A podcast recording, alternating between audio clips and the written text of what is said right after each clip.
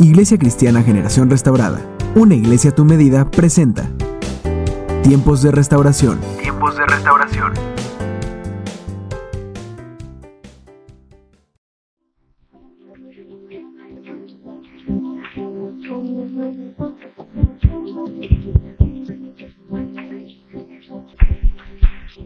Aleluya. Incline su rostro un momentito, levante sus manos al cielo. Padre, venimos a de Jesús a darte gracias por este nuevo día y la oportunidad que tú nos das de poder alabar y bendecir tu nombre. Tú eres el motivo de nuestra reunión. Tú eres el motivo de esta celebración. Padre Celestial, te exaltamos y te bendecimos en el nombre de Jesús, porque tú nos has amado con un amor eterno. Tu palabra dice que aún desde que estábamos siendo formados en el vientre de nuestra madre por tu mano, Ahí, Señor, tú estabas extendiendo tu gracia, tu amor, tu misericordia, tu plan y tu propósito sobre nuestras vidas. Y aún, Señor, tú has puesto en nosotros el potencial, los dones, talentos, capacidades, habilidades, para que podamos alcanzar el plan y el propósito y el destino que tú tienes para nosotros. Te exaltamos, Señor, porque podemos conocer lo que es la verdadera paternidad a través de ti. Y Señor, en este día estamos expectantes de lo que tú quieres hacer, de la bendición que tú, Señor, estás por derramar. Extiende tu diestra de poder sobre nosotros hoy, Señor. Te anhelamos y te amamos con todo nuestro corazón. En el nombre de Jesús. Amén y amén. Den un fuerte aplauso al Señor. Estamos contentos, agradecidos Tome su lugar, por favor, tome su lugar. Qué bendición estar otra vez aquí en casa. Eh, hace apenas unas semanas que tuve la oportunidad de estar con ustedes, contento, celebrando el día de hoy y sobre todo porque pues ya algunos de ustedes pudieron ver al pastor Jacob este pasado jueves y juntos dar gracias al Señor por el tremendo milagro que Dios ha hecho, no solo en la vida de él, no solo en la vida de su familia, sino en esta iglesia. Hoy celebramos al Señor porque hemos sido testigos de esa, de esa gracia, de ese poder sobre nuestras vidas, sobre este ministerio. Y créame que estoy muy, muy agradecido con el Señor por la oportunidad de estar aquí otra vez. Eh, esta es como mi casa, yo así me siento, me siento en mi familia y obviamente pues reciban también un saludo de mi familia, de la iglesia. Estamos siempre orando por ustedes. Yo sé que se los digo cada vez que vengo, pero es una realidad. Todos los días oramos por esta iglesia. Y cuando digo oramos por esta iglesia, es, no es que estamos orando por el ministerio de, de esta iglesia, estamos orando por la iglesia, es decir, por los creyentes en esta iglesia. Y ahí están todos ustedes. Así es que nuestra oración, nuestra bendición y nuestro clamor a Dios por ustedes es continuo, todo el tiempo, sabiendo que ustedes forman parte de, del redil de Dios y que el Señor Jesús es el gran pastor de las ovejas. Y estando nosotros como pastores o no estando nosotros, ustedes siguen siendo ovejas de Dios. Y el Señor tiene cuidado de cada uno de nosotros. Así es que, bueno, hoy celebramos una vez más el, el hecho de estar aquí en la casa del Señor, en la casa de mi Padre, y podemos hoy exaltar su nombre. Amén. Y bueno, pues hoy particularmente, aunque oficialmente se celebró la semana pasada, hoy se ha anunciado eh, un, tiempo especial para celebrar a los papás. Yo quisiera preguntar, ¿cuántos de los que están aquí son esposos, varones, esposos? Levanten la mano, por favor. Bueno, pues hay varios. Ahora, ¿cuántos de los que ya están aquí casados, que son esposos, también son papás? Levanten la mano, por favor. Perfecto. ¿Cuántos de los que ya, aparte de ser esposos y papás, también ahora son abuelitos? Levanten la mano. Ah, miren, gracias a Dios tenemos bendición. Amén. Muy bien. Aunque este mensaje obviamente tiene una dedicatoria especial para todos los papás, no solamente voy a hablar a los papás que ya son ahora también abuelitos o que son esposos, sino a cada varón que está aquí, aún a los jóvenes, a los más jóvenes, porque cada uno de ellos ha recibido de parte de Dios el regalo y el potencial de que un día también serán esposos, serán padres y serán abuelitos también. Y todos los principios que vamos a estar compartiendo el día de hoy es importante que todos, todos los escuchemos. Y yo creo que podríamos coincidir, los que estamos aquí, que hoy en día necesitamos verdaderos hombres en toda la extensión de la palabra. No el concepto que tiene el mundo acerca de lo que es la hombría, que está a veces más relacionada con el machismo, sino lo que significa ser un hombre de Dios, un varón de Dios. Obviamente estamos hablando del estándar que establecen la palabra de Dios, que establecen las escrituras, de lo que significa la verdadera hombría. Hoy estamos en un tiempo de crisis. En esta generación estamos viviendo quizás una de las más grandes crisis de hombría eh, que se haya registrado. Hoy necesitamos que urgentemente se levanten verdaderos hombres de Dios. Y yo sé que esa clase de hombres están aquí o han sido llamados y están aquí. Necesitamos hombres que no se dejen influir por eh, la cultura, que no se dejen influir por el mundo, que no se dejen eh, influir por las críticas de los demás.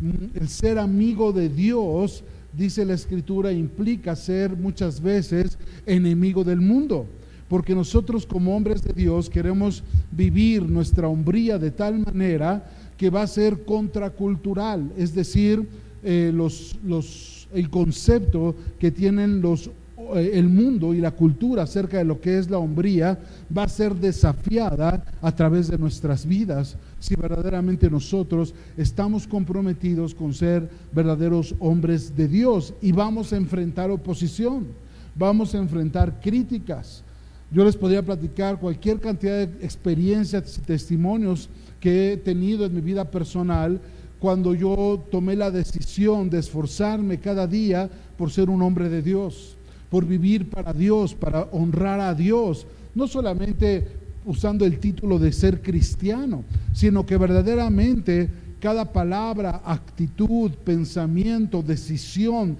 que yo tomara fuera algo que honrara a Dios, que estuviera conforme a la palabra de Dios. Y eso obviamente hizo que yo tuviera que enfrentar oposición, crítica, menosprecio de muchas otras personas, eh, aún de muchos cristianos. Eh, obviamente hablo de cristianos eh, mediocres, cristianos que son domingueros, cristianos que no están verdaderamente comprometidos con Dios y que a veces dudo que verdaderamente serán cristianos. Pero bueno, el punto es que si tú quieres ser un hombre de Dios en verdad, vas a tener que enfrentar la crítica, vas a tener que desarrollar, y yo creo que es parte de lo que está sucediendo con el Ministerio de Divergentes, vas a tener que aprender a desarrollar tu hombre interior en una comunión y en una fortaleza tal con Dios que tú vas a poder resistir y enfrentar la cultura, enfrentar al mundo, enfrentar la opinión de los demás y pararte firme sobre la roca que es Cristo en la decisión de ser un hombre de Dios para tu familia, para esta iglesia y para esta generación. Porque todo lo que tú hagas, decidas, eh, va a tener un efecto sobre la vida de los demás. Cuando Dios pensó en formar una, eh, eh, en, en formar el mundo a la humanidad, Dios tuvo que empezar con una familia. Y cuando Dios empezó con la familia, Él tuvo que empezar con el fundamento de la familia. Y el fundamento es lo primero que se pone en una edificación y el fundamento es lo que sostiene o soporta a esa edificación. Por eso es que al fundamento también se le llama cimiento, porque es el origen y es lo que sostiene lo que se va a edificar. Y cuando Dios pensó y dijo, hagamos a la humanidad, entonces el Señor dijo, tenemos que empezar por el principio, que es poner el fundamento. Y cuando Dios puso el fundamento de la familia, lo primero que hizo fue al hombre, hecho a su imagen y semejanza. Y lo que estoy diciendo, por favor, eh, hermanas, mujeres, no se ofendan. No es que ustedes sean eh, secundarias o tengan menor valor. Hoy en día uno tiene que disculparse, ¿no? Porque todo, todo ofende a las mujeres. Y no es el caso, amados. Estoy hablando Biblia, estoy hablando la palabra de Dios. Y lo, y lo primero que Dios hizo fue establecer el fundamento y creó al hombre, lo creó a su imagen y semejanza para que el hombre pudiera ser el origen o el fundamento de la familia y el soporte y el sostén de la familia. De tal manera que el hombre no procede de la mujer, dice la escritura, sino que la mujer procede del hombre. Aquí se quita el, ¿qué fue primero, el huevo o la gallina? Dios creó al hombre y del hombre tomó una costilla y formó a la mujer y la, y la creó de tal forma tan especial que ella pudiera eh, surgir precisamente del origen que es el hombre para juntos poder formar una familia y de una familia poder formar una comunidad y de una comunidad formar una sociedad y de una sociedad formar a las naciones. Entonces, por eso es tan importante que, en este tiempo necesitamos hombres de Dios de verdad que se levanten y tomen su lugar como fundamento, pero como sostén eh, de su familia. Y cuando hablo de sostén, no estoy hablando de sostén económico, porque todo el mundo da por entendido que es eso. Pero el fundamento eh, y el sostén de la familia es el sostén en cada aspecto de la vida. El sostén espiritual, el sostén emocional, el sostén de inspiración, el sostén de cobertura. Y hay tantas funciones que los hombres hemos sido llamados a hacer. Hoy necesitamos hombres que estén decididos a tomar esa posición para liderar a sus familias. Hoy más que nunca necesitamos hombres que puedan enseñar a sus hijos eh, lo que es la pureza sexual, lo que es eh, la magnitud y la riqueza del matrimonio. No necesitamos más niños que nazcan sin padres, que como ustedes saben esa es la causa de muchos de los graves problemas que enfrentamos en la sociedad de hoy. Necesitamos hombres que están aferrados a sus votos matrimoniales, buscando honrar a Dios y que obviamente no abandonan en tiempo de dificultad, sino que se mantienen firmes en la posición y en la responsabilidad que Dios les ha dado. Hombres que se niegan, y escuchen bien esto, a sacrificar a su familia por un ascenso en el trabajo. Porque muchos hombres a veces caen en esta, en esta trampa de querer más, de conseguir más, de tener más, pensando que eso puede sustituirlos a ellos en su función dentro de la familia. Necesitamos hombres que no solamente se levanten, sino que levanten su voz y se manifiesten en contra de todas las leyes y filosofías que se están levantando en esta generación y que están destruyendo a la familia. Esto que está pasando hoy con la identidad de género y tantas cosas que estamos viendo a nuestro alrededor, no es algo nuevo. Tú puedes verlo en las escrituras. No tengo tiempo ahorita de enseñar sobre eso, pero tú puedes ver cómo Satanás ha eh, llevado a cabo de tiempo en tiempo ciertos planes bien estructurados eh, para eh, destruir la hombría, para destruir la paternidad, para destruir el valor de la familia y la identidad de, de las personas. Así es que, amados, hoy necesitamos esos hombres, hombres de una nueva generación que se levantan dispuestos a perdonar y que empiecen por perdonar a sus padres, de tal manera que puedan romper las cadenas del pasado, romper esas maldiciones generacionales y establecer una nueva cadena, pero de bendición generacional. Hoy en día está de moda y se escucha cómo romper maldiciones generacionales. Hay cualquier cantidad de libros y conferencias y, videos y de todo tipo de enseñanza de cómo romper maldiciones generacionales, lo cual está bien. Pero yo no he escuchado hasta ahorita cómo iniciar una cadena de bendición generacional. Todo el mundo se queda en cortar con la maldición generacional del pasado, pero no van al siguiente paso que es más importante, que es cómo establecer una bendición generacional. Porque la bendición, escuche muy bien esto, el poder de la bendición quebranta la maldición, quebranta el poder de la maldición. Porque siempre el poder de la bendición será mucho más grande que el poder de la maldición. Entonces necesitamos esos hombres, hombres que se levanten a tomar su lugar como ministros. Cuando digo ministros, hablo como siervos de Dios. Eso es lo que significa la palabra ministro o ministerio. Es un siervo, un servidor. Y hoy en día necesitamos hombres, hombres de Dios, que se levanten como verdaderos ministros en la casa de Dios.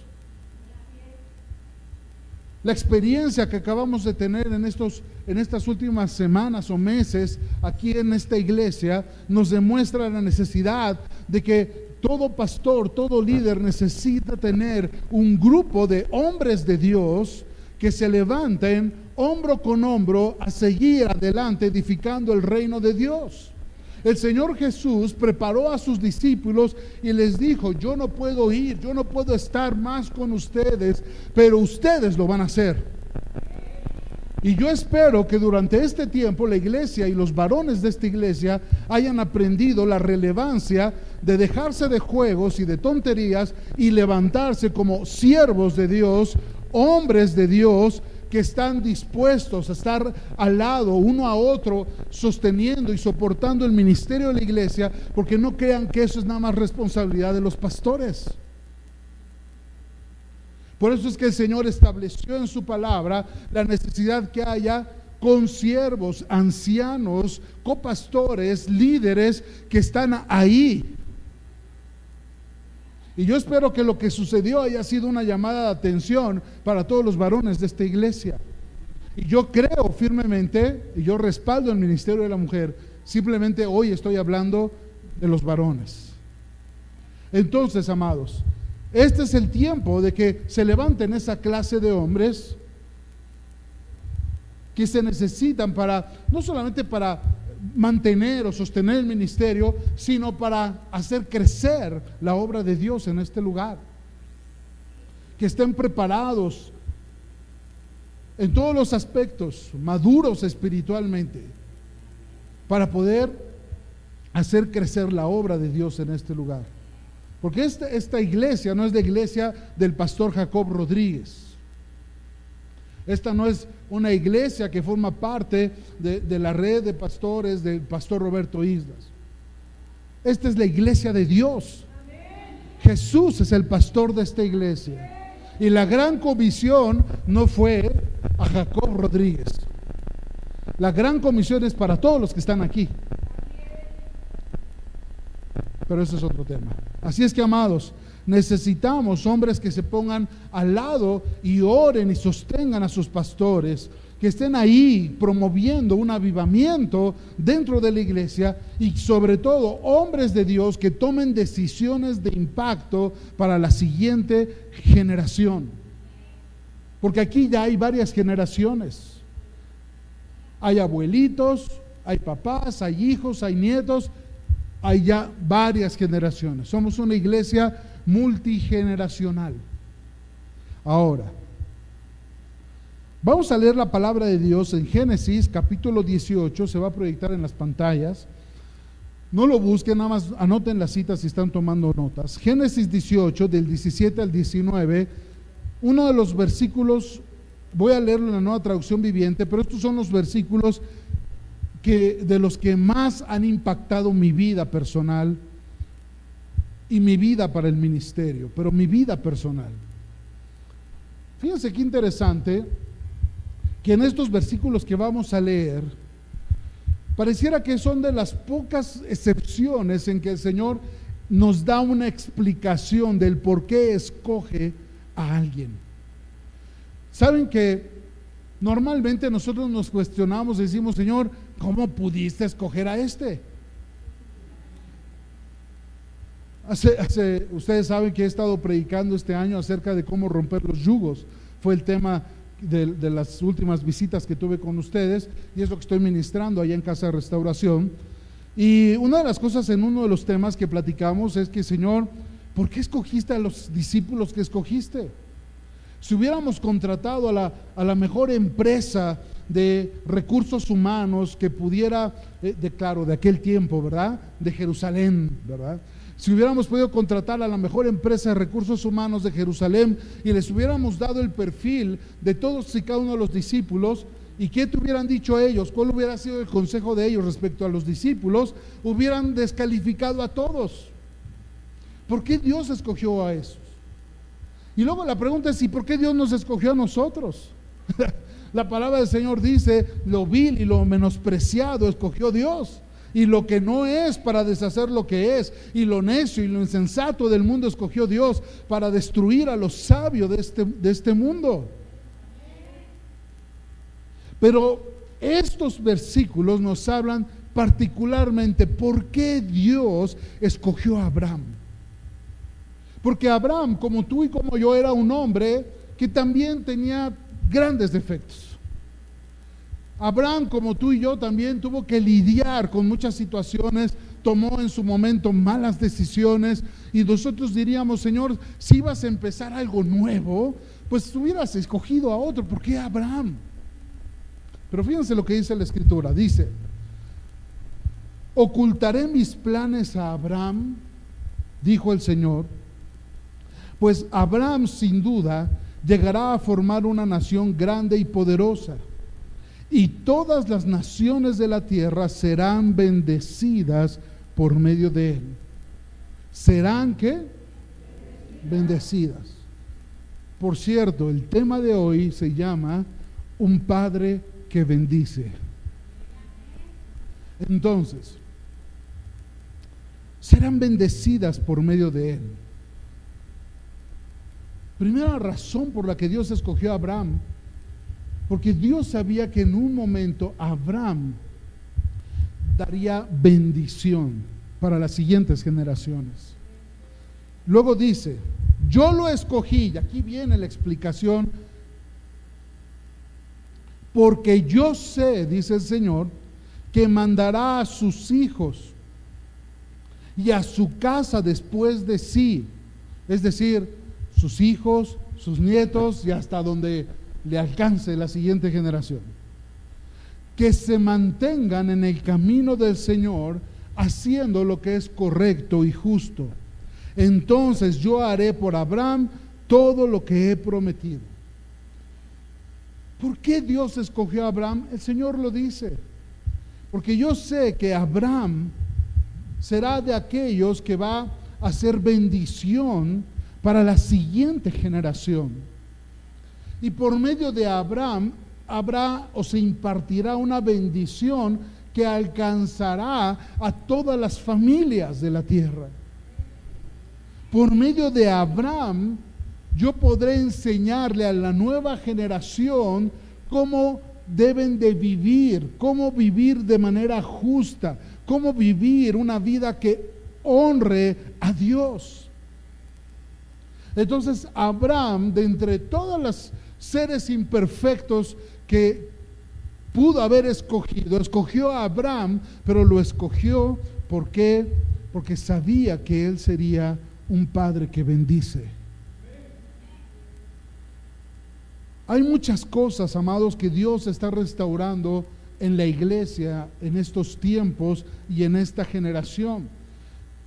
Y a veces nos dejamos llevar por todas las cosas impresionantes que Dios está haciendo Sí, Dios está restaurando ministerios, Dios está restaurando dones, Dios está restaurando unción, Dios está trayendo avivamiento, Dios está haciendo muchas cosas a, la iglesia de hoy. Pero hay una cosa más importante que Dios está restaurando. Y la encontramos en Malaquías capítulo 4, versículos del 5 al 6. Lo voy a leer en la nueva versión internacional. La palabra del Señor dice, estoy por enviarles al profeta Elías antes que llegue el día del Señor, día grande y terrible. Fíjense lo que dice. Él hará que los padres se reconcilien con sus hijos y los hijos se reconcilien con sus padres. Así no vendré a herir la tierra con destrucción total. No es que Dios vaya a venir a destruir la tierra, sino que la consecuencia de que no haya la restauración de la paternidad de acuerdo al corazón de Dios va a traer destrucción a las familias de la tierra, que es lo que estamos viviendo hoy. Entonces, si queremos ver la restauración de la paternidad de Dios y ser padres, esposos, hijos que bendicen a las nuevas generaciones, necesitamos volver nuestro corazón a Dios y ser gente que bendice. Proverbios 18, 21, en la nueva traducción viviente, dice, la lengua puede traer vida o muerte. Creo que todos conocemos este, este versículo. La versión Reina Valera dice, en el poder de la lengua, ahí hay poder para vida o para muerte. Tú decides cómo vas a usar tus palabras. Porque esa es la manera o una de las principales maneras en cómo tú puedes transferir o transmitir una bendición generacional. Es por medio de tu boca. Si alguna vez, y creo que ya lo recomendé aquí, ustedes andan por Spotify, busquen por favor el podcast del Pastor Roberto Islas, y ahí hay una serie de cinco conferencias que se llama precisamente El poder de tu boca. Y ahí van a encontrar toda una enseñanza y una enseñanza muy profunda acerca del uso de nuestras palabras, de nuestra boca. Pero el punto es que dice, una buena palabra siempre traerá alegría o puede traer un corazón lleno de angustia o de tristeza. Proverbios 12:25, nueva traducción viviente, dice, la preocupación agobia a la persona. Una palabra de aliento la anima. Proverbios 16, 24, nueva traducción viviente. Las palabras amables son como la miel, dulces al alma y saludables para el cuerpo. La versión Reina Valera dice que son medicina, es decir, que sanan, que restauran o que bendicen. Pero es tu decisión. La misma palabra de Dios nos advierte acerca del poder que puede haber en nuestras palabras y muchas veces ese poder puede ser un poder destructivo. Santiago 3, capítulos 6, 9 y 10, en la nueva versión internacional. La escritura dice, también la lengua es un fuego, un mundo de maldad siendo uno de nuestros órganos, contamina todo el cuerpo y encendida por el infierno, prende a su vez fuego, fíjense lo que dice, a todo el curso de la vida. ¿Sabes que el alcance de tus palabras no solamente afectan en el momento, sino que tienen una consecuencia para todo el curso de la vida, causan un impacto y determinan el futuro de las personas. Con la lengua bendecimos a nuestro Señor y Padre y con ella maldecimos a las personas creadas a imagen de Dios. De una misma boca salen bendición y maldición. Hermanos míos, esto no debe ser así. Ahora, ¿cuál es el problema con nuestra boca? Porque cuando hablamos de bendición, la palabra bendición significa bien decir. Cuando tú hablas bien, bien decir. Eso es lo que significa la palabra bendición. Cuando se habla de maldición es maldecir. Que lo que tú estás hablando es algo malo, es algo negativo. El problema es que cuando tú quieres conocer verdaderamente lo que hay en el corazón de una persona, tú necesitas abrir tus oídos. Yo quisiera a veces poder tener un ser equipado por Dios y tener un escáner así como tipo láser para poder ver el corazón así de la gente y verlos por dentro, así como Dios los ve. ¿no? ¿Se acuerdan cuando Samuel fue a ungir a David? Que el Señor lo reprendió, le dijo, tranquilo, no te, tú te fijas en las apariencias, tú nada más estás viendo lo que hay afuera, dice el Señor, pero yo miro el corazón. ¿Se acuerdan? Y yo a veces quisiera que el Señor me permitiera eso, pero como no tenemos ninguno de nosotros ese equipamiento tan sofisticado, entonces hay otras formas en que tú puedes conocer lo que hay en el corazón de una persona. Y la, una de las maneras mejores en las cuales tú puedes saber qué hay en el corazón, verdaderamente qué hay en el corazón de una persona, es por lo que habla. La boca, las palabras que, que salen, salen del corazón. ¿Quieres conocer verdaderamente a una persona? Guarda silencio y escucha. Y ahí va a salir todo lo que hay. Puede que por fuera tenga cierta actitud, cierto comportamiento, eh, trate de impresionar a los demás, pero si empiezas a poner atención en lo que habla, descubrirás lo que hay allá adentro. Y por eso dice la palabra que la lengua tiene un poder tan devastador. ¿Por qué? Porque expresa en realidad los pensamientos y los sentimientos del corazón. Y el problema es que nuestro corazón es engañoso, dice la escritura. Y nuestro corazón muchas veces es orgulloso. Y a veces nuestro corazón no está coordinado, no está en sintonía, no está conectado con el corazón de Dios. Y por eso dice la escritura que la lengua, cuando es inflamada por el infierno, es decir, cuando tú hablas desde tu carne, donde el enemigo sabe lo que hay allá adentro y lo inflama y sale de tu boca, estás hablando desde, desde, esa, desde ese lugar, desde lo que hay en tu carne. Y el problema es que nuestra carne siempre está dispuesta a golpear a los demás. De hecho, la palabra del Señor dice que hay palabras que son como espada. Son palabras que maltratan, son palabras que hieren, son palabras que dejan dolor, que enferman, que frustran. Entonces, amados, Lucas 6:45 lo dice, una persona buena produce buenas cosas del tesoro de su buen corazón. Y una persona mala produce cosas malas del tesoro de su mal corazón.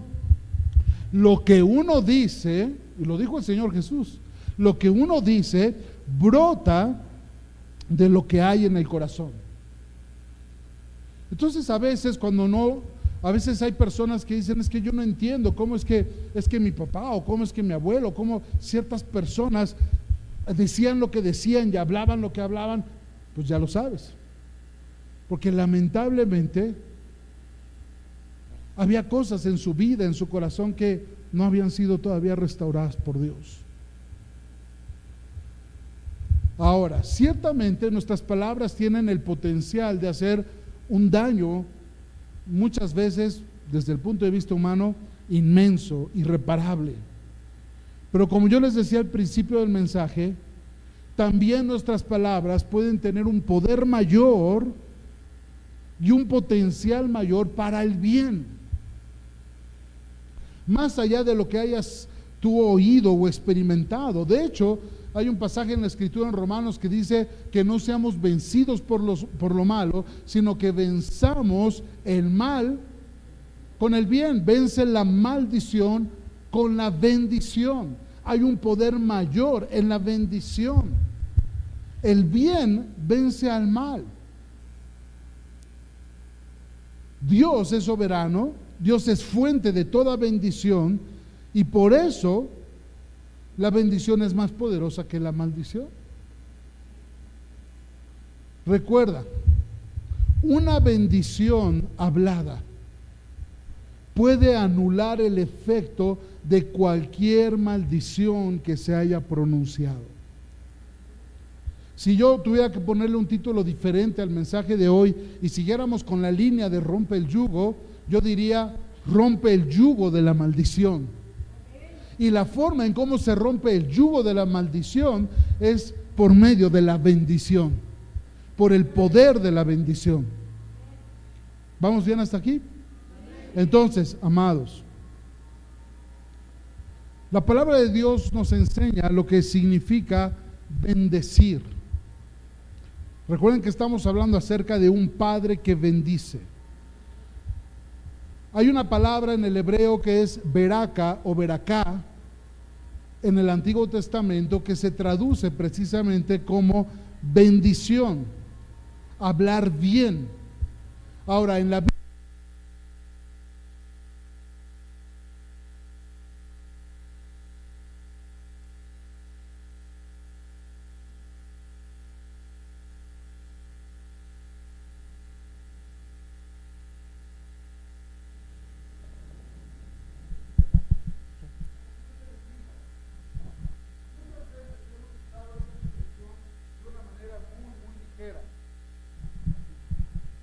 decimos, Dios te bendiga. Y pareciera que a veces hasta lo usamos como un amuleto de buena suerte. Ah, sí, Dios te bendiga. Ah, pues sí, que te vaya bien, ¿no? Pero quiero decirles que en la palabra de Dios, bendecir implica mucho más que un buen deseo, ¿verdad? O como que buena suerte. Pues no. En la Biblia la palabra bendición es expresar con palabras, escuchen muy bien, expresar con palabras el deseo de que Dios beneficie, de que Dios prospere o de que sea propicio a una persona. Eso es lo que significa la palabra bendición. Hablar bendición en, en la palabra de Dios es algo tan serio, tan fuerte, que cuando tú bendices a alguien, no solamente estás hablando un buen deseo, tus palabras vienen cargadas de poder espiritual que imparten o transmiten el poder de la gracia, el poder de la bondad o el poder del favor de Dios sobre los demás. Entonces, es muy importante, porque normalmente en las escrituras, cuando tú declaras una bendición, esa bendición tiene que estar fundamentada en la palabra de Dios. De tal manera que cuando tú hablas esa bendición sobre la vida de una persona, no estás hablando tus palabras. Esas palabras que tú estás hablando vienen cargadas del respaldo, de la autoridad, del poder, de la gracia de Dios, y tú eres solamente un instrumento a través del cual esas palabras cobran vida sobre la vida de otras personas. No son tus palabras, son las palabras de Dios y tú eres el instrumento a través del cual audiblemente una persona puede escuchar la voz de Dios y cuando esas palabras son pronunciadas, esas palabras causan un impacto en el mundo espiritual y en el mundo natural. Porque vienen cargadas del poder, de la fuerza, de la gracia de Dios. Cuando fueron a despertar a Jesús, que estaba durmiendo en la barca en medio de la tormenta, todos estaban eh, angustiados, estaban llenos de pánico, pensaban que iban a morir, todos conocemos la historia y dice la palabra que fueron a despertar a Jesús porque se ahogaban, sentían que morían y, y el Señor Jesús se levanta. Y noten por favor que cuando el Señor Jesús se levanta y se dirige desde la barca, Él no hizo nada más, no nada más extendió sus manos, no nada más pensó que se calme la tormenta, que se calmen las aguas, que dejen de soplar los vientos. No. La palabra del Señor dice que el Señor Jesús, Él lo pudo haber hecho, pero el Señor Jesús se levantó y ¿qué hizo? Habló. Él ordenó.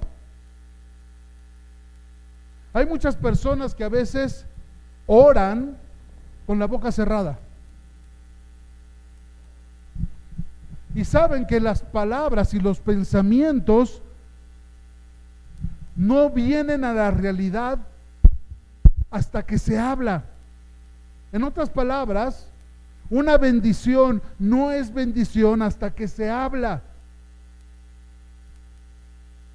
El Señor Jesús tuvo que levantarse y o hablar y ordenar. Y cuando el Señor Jesús habló, recuerden que Él no habló como Dios. El Señor Jesús, hombre, todo lo que hizo en su vida, en su ministerio, lo hizo como hombre bajo el poder y la autoridad del Espíritu Santo.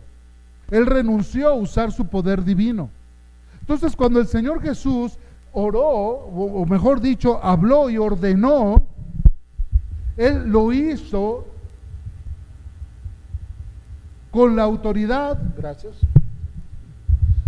Sí, Él lo hizo con palabras de autoridad. Y cuando esas, esos pensamientos y esas palabras salieron de su boca, esa emisión de sonido que salió de su boca impactó el mundo espiritual e impactó el mundo natural.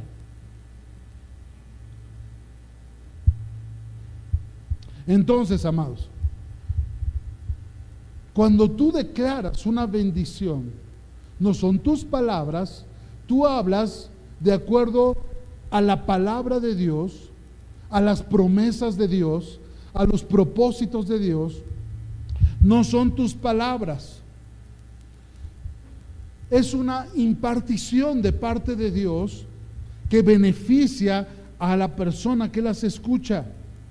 Y normalmente en las escrituras la bendición era dada por una persona que tenía una posición de autoridad, una figura de autoridad, y a través de esa figura de autoridad Dios impartía una porción de conocimiento, de gracia, de poder, de autoridad, de dones, de virtud, de favor sobre la vida de otro.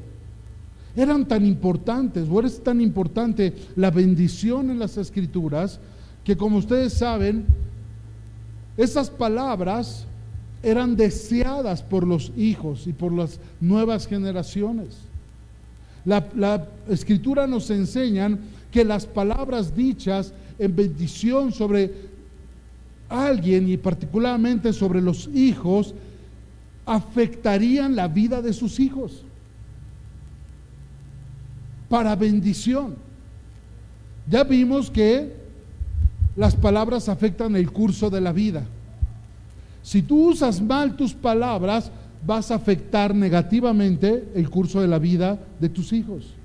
Pero si tú usas bien la palabra en bendición, tú vas a afectar el futuro y el curso de la vida de tus hijos o de las personas a quienes tú estás bendiciendo. Así es que en las escrituras, en el Antiguo Testamento, por ejemplo, tenían muy claro lo que era el poder que ejercía la bendición. Todos conocemos la historia de por qué Jacob y Esaú. Todo el tema de por, qué era tan importante conseguir la bendición. Cuando un patriarca eh, ya estaba anciano, cuando un patriarca estaba ya al borde de la muerte, los hijos se reunían alrededor de él, del padre o del patriarca, y esperaban a que el padre colocara sus manos sobre la vida de sus hijos para que para poder hablar palabras llenas de fe, llenas de amor, eh, llenas de poder, llenas de autoridad de parte de Dios sobre ellos para su futuro. de alguna manera ellos estaban profetizando sobre la vida de sus hijos. Y eso era lo que en las escrituras se conoce como bendición. Así es que es mucho más que un Dios te bendiga. La familia estaba consciente de que eso era lo más importante que podían recibir de su padre o del patriarca.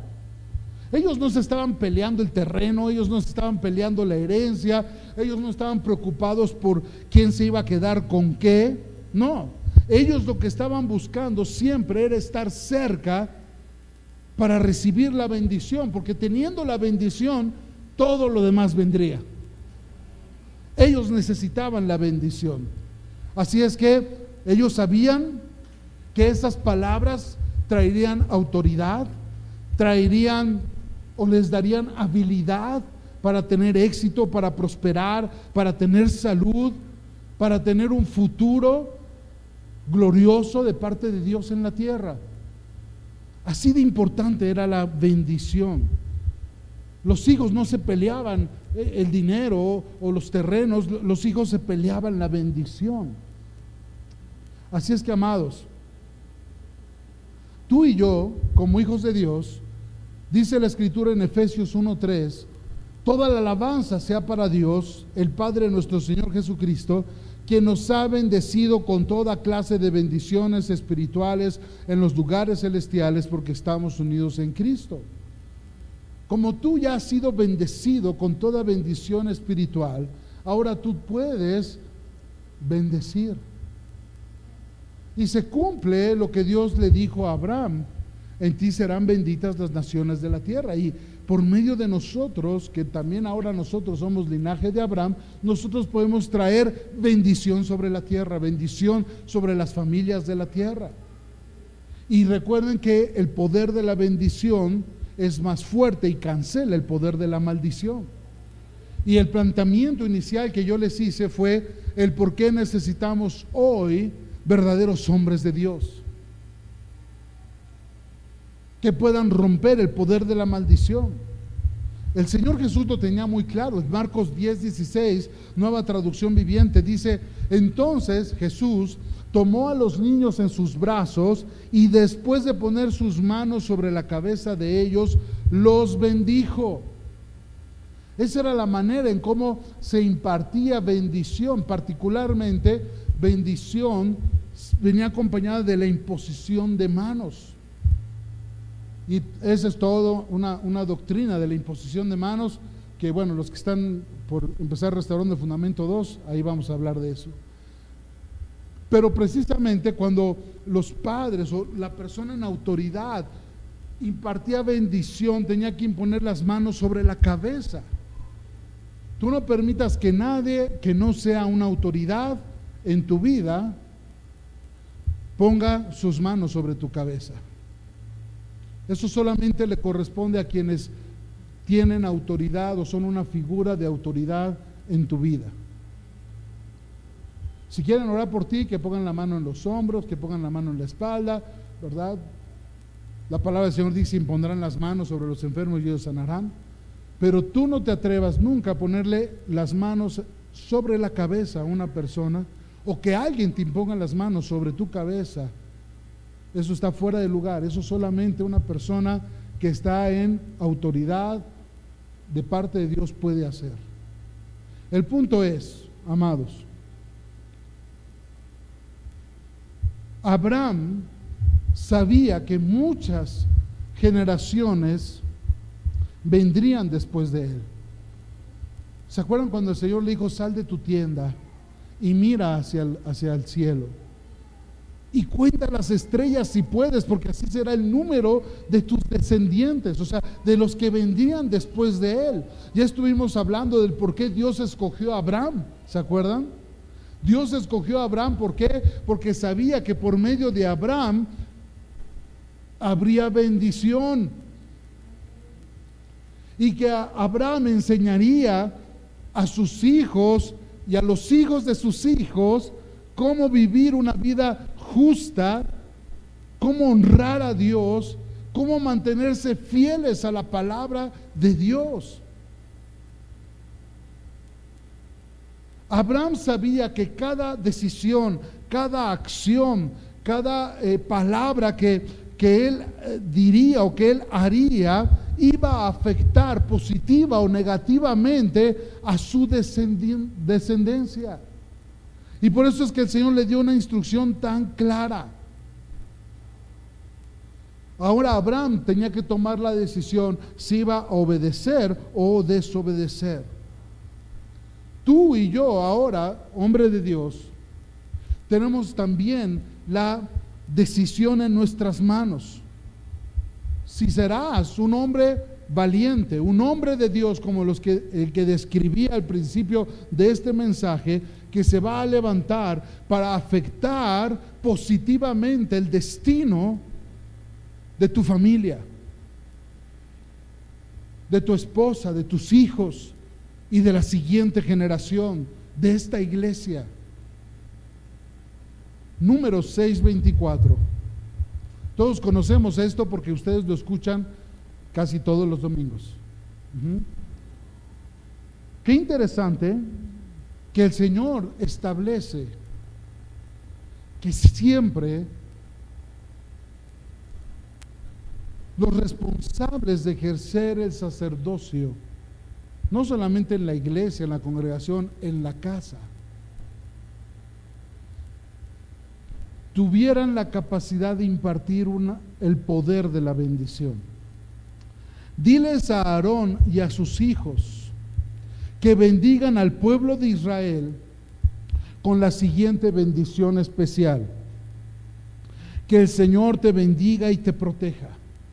Que el Señor sonría sobre ti y sea compasivo contigo. Que el Señor te muestre su favor y te dé su paz. Ahora, aquí viene lo tremendo, ya para ir cerrando. Cada vez no de vez en cuando, no si estaban de buenas o de malas, no, no. Cada vez que Aarón y sus hijos bendigan al pueblo de Israel en mi nombre, ¿qué dice Dios? Porque, porque Aarón y sus hijos eran muy buenos. ¿Por qué? Porque ellos eran el instrumento a través del cual el pueblo de Israel y la nueva generación escucharía la voz de Dios, ellos serían solamente un instrumento a través del cual Dios impartiría su bendición. Por eso dice, cada vez que ellos lo hagan en mi nombre, no, no son ellos los que te bendicen, dice el Señor, yo los bendeciré. El Señor respalda sus palabras. Dios respalda las palabras de aquellos que hemos sido puestos en autoridad. Si cometemos el error, tú como padre, esposo, abuelo, de constantemente estar hablando palabras negativas sobre tus hijos, estás afectando el curso de su vida. Tú solo lo estás haciendo. Estás maldiciendo su futuro. Y por si fuera poco, a los que somos creyentes, dice la escritura, Dios nos pedirá cuentas por cada palabra negativa o de maldición que hayamos dicho. Qué bueno es saber que Dios nos da autoridad para bendecir, autoridad espiritual sobre la vida de otros, pero qué tremenda responsabilidad también si nosotros no ejercemos correctamente esa autoridad. Los hijos, tu familia, tu esposa, tus hijos, y aún los hijos espirituales de esta casa, porque puede ser que haya aquí jóvenes o niños y no están su, padre natural, no está aquí. Y ellos vienen a ser hijos espirituales de esta casa. Qué importante es que ellos, empezando por nuestra propia familia, pero también cada hijo espiritual, cada persona que Dios pone bajo nuestra influencia, con la capacidad de que podamos bendecirlo, tenemos que asegurarlos que ellos son amados por Dios, aceptados por Dios, bendecidos por Dios, aprobados por Dios, que el favor, la gracia de Dios está sobre ellos. Tenemos esa responsabilidad, por eso les decía cuán necesario es que se levanten verdaderos hombres de Dios en esta iglesia. Esta es una suma muy interesante porque es el poder de nuestras palabras, más el poder de la palabra de Dios, más el poder del nombre de Jesús, más el poder del Espíritu Santo cuando tú estás hablando. Noten por favor la suma. Tus palabras, más la palabra de Dios, más el nombre de Jesús, más el poder del Espíritu Santo cuando tú hablas. Cuando tú hablas la palabra de bendición. Recuerda, por favor, una bendición no es una bendición hasta que se habla. Bueno, es que yo oro por mis hijos. Qué bueno que lo hagas. Es que yo oro por mi esposa. Qué bueno que lo hagas. Yo oro por los chavos de la iglesia. Qué bueno que lo hagas. Pero no es suficiente. Tú tienes que ir a donde están ellos empezando con tu esposa y después con cada uno de tus hijos. Y en esa autoridad que Dios te ha dado, tú puedes imponer tus manos sobre ellos. Y habla bendición. Es más fácil estarse quejando, quejando, quejando, en lugar de bendecir.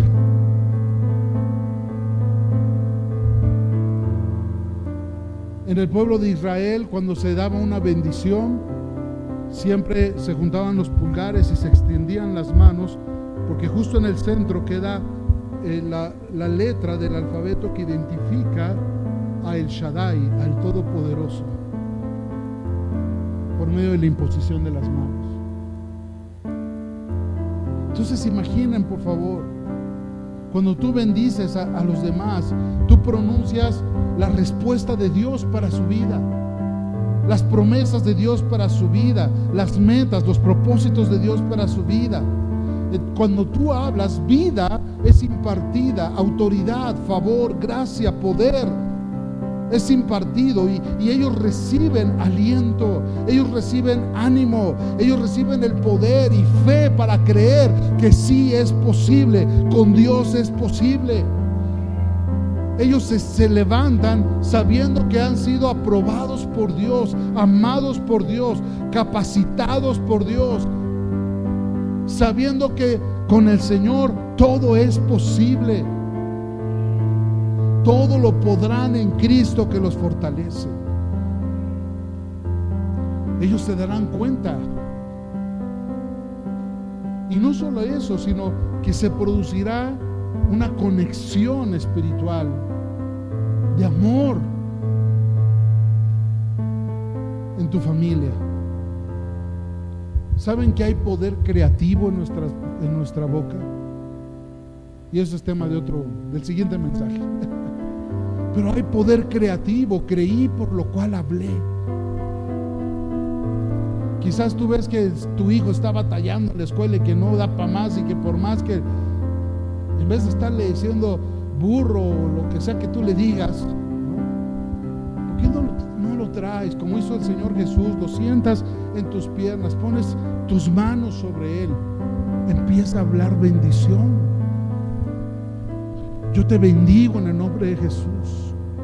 Yo declaro que hay sabiduría, que Dios te da conocimiento, que tú eres un hombre capaz, una, una mujer capaz que todo lo puedes en Cristo que te fortalece. ¿Por qué no lo bendices? En lugar de estar quejándote, Señor, o cambias a mi esposa o me la cambias, pero algo va a suceder. Eso no se ora. ¿Qué tienes que hacer? Bendícela. Iba a decir otras cosas, pero no es conferencia de matrimonios y no quiero regarla aquí hoy. Bendícela. Y si no se deja, cuando ya esté dormida, sin que se dé cuenta, tú, te tú pones tu mano así en su cabeza y tú empiezas a hablar bendición. Pero habla en voz alta. Recuerda, hermano, pensamientos son solo pensamientos. Una bendición no es bendición hasta que se habla. Amén. Ahora, yo sé que ya se acabó el tiempo, pero todos los que son esposos y que tienen a su esposa aquí, le pónganse en pie un momentito, por favor.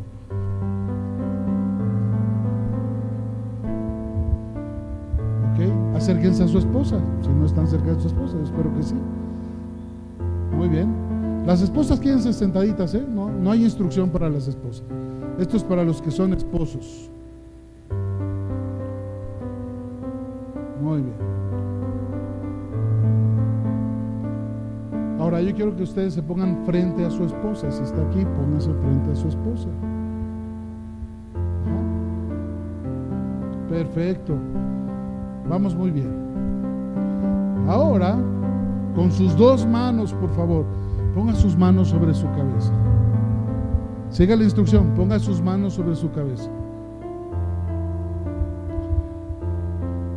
Y ahora, ahí en voz alta, usted empiece a bendecir a su esposa.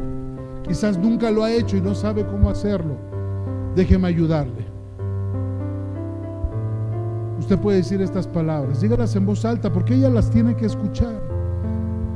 Yo te bendigo en el nombre de Jesús. Yo declaro que tú eres una mujer virtuosa, que tú eres una mujer de Dios, que el favor de Dios está sobre tu vida. Yo declaro salud sobre tu cuerpo. Yo declaro sabiduría en tu mente. Yo declaro que estás siendo llena de la gracia de Dios. Que Dios bendice toda obra de tus manos. Que Dios te da sabiduría para cada decisión. Que tú eres una mujer llena del amor de Dios para nuestra familia. Yo declaro que tú eres una mujer que ama y sirve a Dios con excelencia. Yo te bendigo en el nombre de Jesús.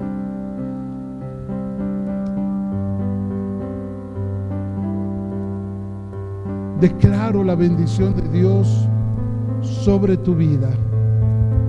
Declaro que tienes un corazón sumiso a Dios y que eres fortalecida con todo poder y fuerza de Dios en tu espíritu, en tu alma y en tu cuerpo. Yo declaro en el nombre de Jesús que eres una mujer de éxito, que eres una mujer de bendición para los que te conocemos y una mujer de bendición para las siguientes generaciones. Te amo y te bendigo. En el nombre de Jesús. Amén. Listo. Dele un beso a su esposa de una vez, aprovechando el viaje. Muy bien. Esposas, ¿cómo se sienten? Sí, ¿verdad? Mi pregunta es, ¿qué pasaría si hiciéramos esto, varones?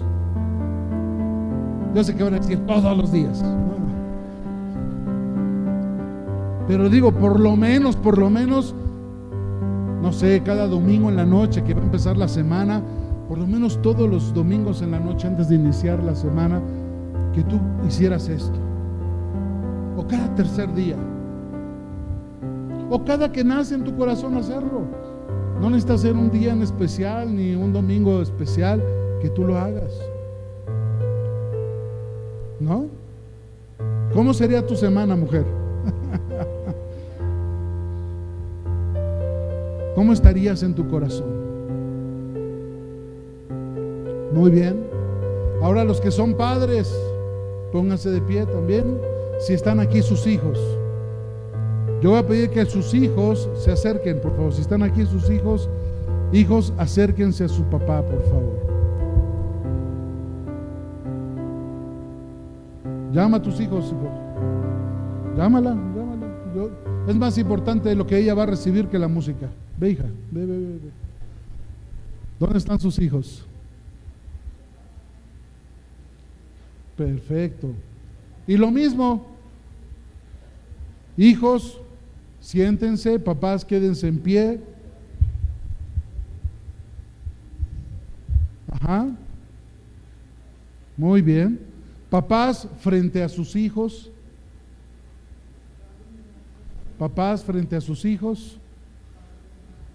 Gracias a Dios por los que tienen más de dos, porque van a, van a aparecer pulpos ahorita tratando de bendecirlos a todos.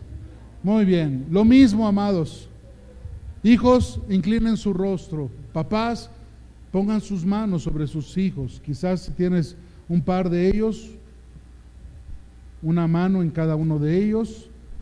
O mientras estamos orando, vas bendiciéndolos en su momento. Pero importante, las manos sobre la cabeza de tus hijos. Ajá. Perfecto. Muy bien. Lo mismo, varones. Manos.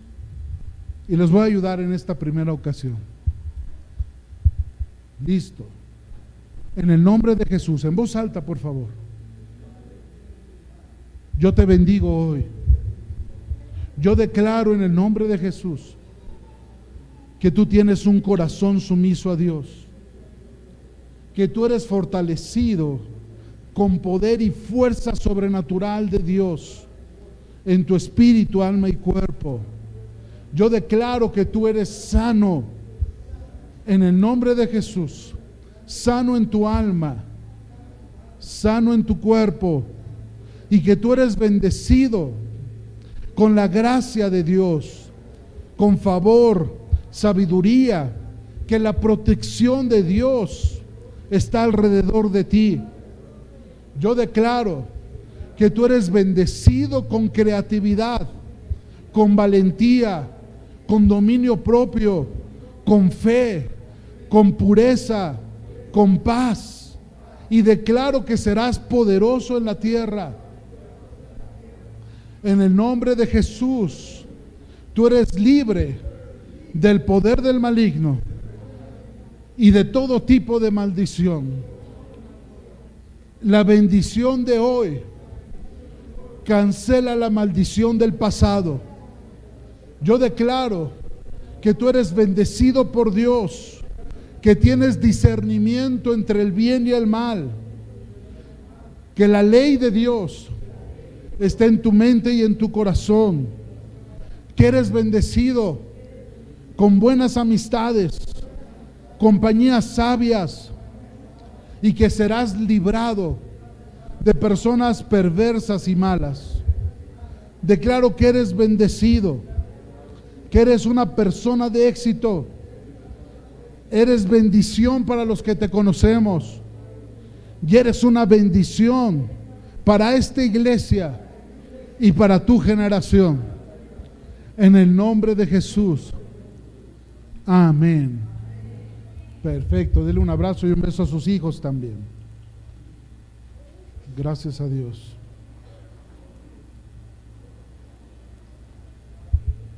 Pues ya la muestra está puesta, amados. Ahora es decisión de cada uno hacerlo o no. Ahora, vamos a hacer una oración especial para todos aquellos cuyos padres varones naturales no están aquí y que son hijos espirituales de esta iglesia. Y yo les voy a pedir que pasen aquí al frente. Yo quiero bendecirlos junto con el pastor Jacob. Queremos bendecirlos. Si no está tu padre natural aquí y tú eres parte de esta familia espiritual, yo quiero que tú vengas. Aún si esta es la primera o la segunda vez que tú vienes y no está tu padre natural aquí, yo quiero pedirte que tú vengas porque queremos orar por ti. Y no queremos que te vayas sin la bendición. Amén. Perfecto. Gracias a Dios. Gracias a Dios. Pásate a este lado. Vénganse. Gracias a Dios. Muy bien. Vénganse, vénganse. Perfecto. Muy bien. Levanten sus manos al cielo, cierren sus ojos. Vamos a orar. En el nombre de Jesús, yo te bendigo hoy. Yo declaro que Jesucristo está siendo formado en tu vida. Yo declaro el poder de la restauración en tu mente y en tu corazón.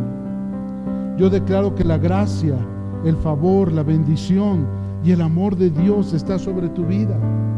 Yo declaro que tú estás siendo bendecido con el favor y la protección de Dios. Yo declaro en el nombre de Jesús, donde quiera que tú vayas, tú no estás solo, tú no estás sola. Dice el Señor, yo estoy contigo. Yo te sustentaré, yo te protegeré. Yo te sostendré con la diestra de mi poder, de mi justicia. Yo te bendigo en el nombre de Jesús y declaro que eres fortalecido por Dios con toda fuerza y poder espiritual, sobrenatural, en tu espíritu, alma y cuerpo, que eres lleno del amor, de la gracia de Dios, que tú eres bendecido para bendecir en el nombre de Jesús yo bendigo toda obra de tus manos. Bendigo tu mente, bendigo tus pensamientos, tu corazón, con sabiduría, con discernimiento y revelación de la voluntad de Dios. Yo bendigo tu vida en el nombre de Jesús y declaro que el llamamiento y los dones que Dios ha puesto en ti, irrevocables, se manifestarán, tu vida será de bendición y muchos serán restaurados a causa de tu ministerio. En el nombre de Jesús, yo declaro restauración en tu vida, en tu matrimonio, en tu familia. En el nombre de Jesús, toda arma que se haya forjado y se haya levantado en contra tuya no prosperará. Declaro el favor, la gracia y la unción de Dios sobre tu vida. Declaro que Dios te imparte sabiduría, inteligencia, revelación y conocimiento. Un corazón lleno del amor de Dios para que puedas bendecir a otros. Un corazón de siervo, con humildad, con mansedumbre. Un corazón dependiente siempre de Dios, fortalecido por el poder de Dios. Yo te bendigo en el nombre de Jesús y declaro que la bendición de Dios Padre está sobre ti y te da la gracia y la sabiduría y llena tu corazón y tu vida de amor, de entendimiento, para que tú puedas ser un ejemplo para las nuevas generaciones. Declaro bendición sobre toda obra de tus manos. Yo te bendigo en el nombre de Jesús y declaro que el amor de Dios te rodea su provisión, su protección, su gracia y su favor están sobre de ti. Yo te bendigo en el nombre de Jesús y declaro que eres fortalecido por el poder de Dios. Toda maldición que haya sido pronunciada en contra tuya es destruida y quebrantada por el poder de la bendición que es sobre ti. En el nombre de Jesús, yo declaro que tu vida está, lleno de la, está llena del amor de Dios, un amor que podrá ser transmitido, impartido a tu familia, a tus nuevas generaciones.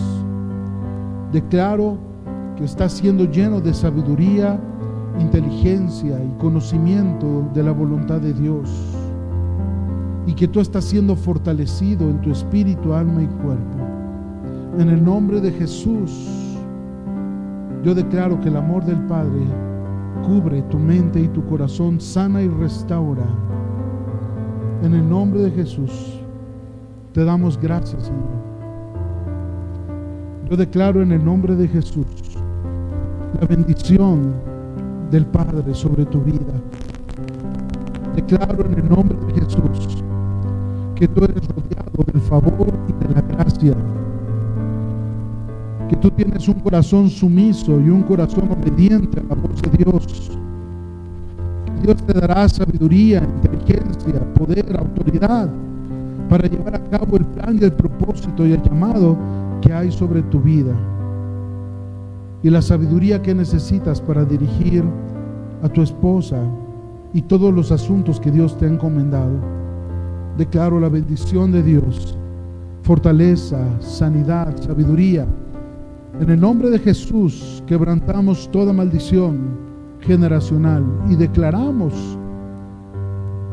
una nueva era de bendición sobre tu vida y toda maldición que haya sido pronunciada es cancelada por el poder de Dios.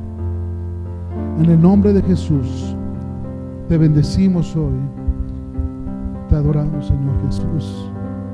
Yo te bendigo en el nombre de Jesús. Declaro que la bendición de Padre Celestial está sobre de ti, que eres rodeada del favor y de la gracia de Dios, que eres una mujer virtuosa, una mujer de excelencia. Yo declaro en el nombre de Jesús que serás llena de virtud, de sabiduría, de gracia, de favor, que tú quebrantarás toda fortaleza, todo yugo, toda maldición, y que serás un instrumento de bendición para tu familia y para tus nuevas generaciones. Declaro sanidad sobre tu cuerpo, desde la punta de tu cabeza hasta la punta de tus pies. En el nombre de Cristo Jesús. Amén y amén. Aleluya. Un aplauso para el Señor Jesús. Aleluya. Gracias a Dios. Pueden tomar su lugar, amados. Excepto el pastor Jacob, la pastora Edith y sus hijos. Ya me pasé por mucho, pastor.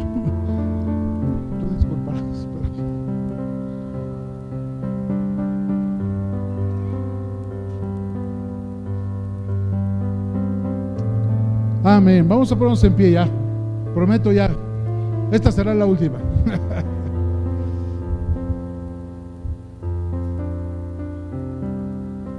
Perfecto. Muy bien. ¿Cuántos bendicen la vida de los pastores? Aleluya. Yo les pido que formen parte de esta bendición. Extiendan sus manos hacia el frente. Oren conmigo. Y no solamente lo que yo voy a decir, lo que el Espíritu Santo les guíe a hablar. Recuerden, la bendición no es bendición hasta que se habla. Amén. Vamos a orar.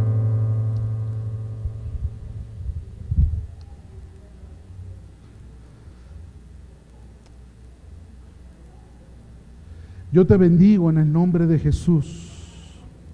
Declaro la bendición del Padre sobre tu vida y sobre tus generaciones. En el nombre de Jesús, yo declaro que ustedes son bendecidos por Dios, fortalecidos por el poder sobrenatural de Dios en el espíritu, alma y cuerpo. Yo declaro que ninguna arma forjada que se haya levantado en contra de ustedes prevalecerá. Declaro que sus vidas están llenas de la unción, del favor, de la gracia de Dios, del poder del Espíritu Santo, para poder ser una bendición para esta iglesia y para esta nueva generación espiritual que Dios pone delante de ustedes. Yo los bendigo en el nombre de Jesús. Declaro que sus corazones están llenos de amor, un amor completo, un amor perfecto. El amor de Dios está siendo derramado de una manera especial en este tiempo para que ustedes puedan amar de la misma manera en cómo han sido amados por Dios. Yo declaro que ustedes son sanos en el nombre de Jesús, desde la punta de la cabeza hasta la punta de los pies. Toda maldición que se haya pronunciado en contra de ustedes es cancelada en el nombre de Jesús. Y declaramos, Señor, palabras de bendición, de éxito, de prosperidad, de favor, de gracia sobre cada uno de ellos, Señor. En el nombre de Jesús, los bendecimos y te damos gracias. Oro que sean llenos de la unción del Espíritu Santo para esta nueva etapa en sus vidas, en su ministerio. Y yo declaro en el nombre de Jesús que sus vidas están llenas de virtud de parte de Dios, entendimiento y gracia para, para nuevas estrategias, para todo lo que Dios tiene para ustedes ya a partir de este día. En el nombre de Jesús, yo declaro que sus pensamientos, sus emociones y su voluntad está en sintonía con Dios. Yo te doy gracias, Señor, por la vida de Jacob, de Edith, de sus hijos y este ministerio que tú has levantado, Señor. Que tu bendición repose sobre ellos. Los bendecimos en el nombre de Jesús. Que el Señor te bendiga y te guarde. Que el Señor haga resplandecer su rostro sobre ti y tenga de ti misericordia. Que el Señor alce sobre ti su rostro y ponga en ti paz. En el nombre de Jesús. Amén y amén. Este fue tu programa Tiempos de Restauración. Escúchanos el próximo martes a las 7 de la noche. Generación Restaurada. Una iglesia a tu medida. Una iglesia a tu medida.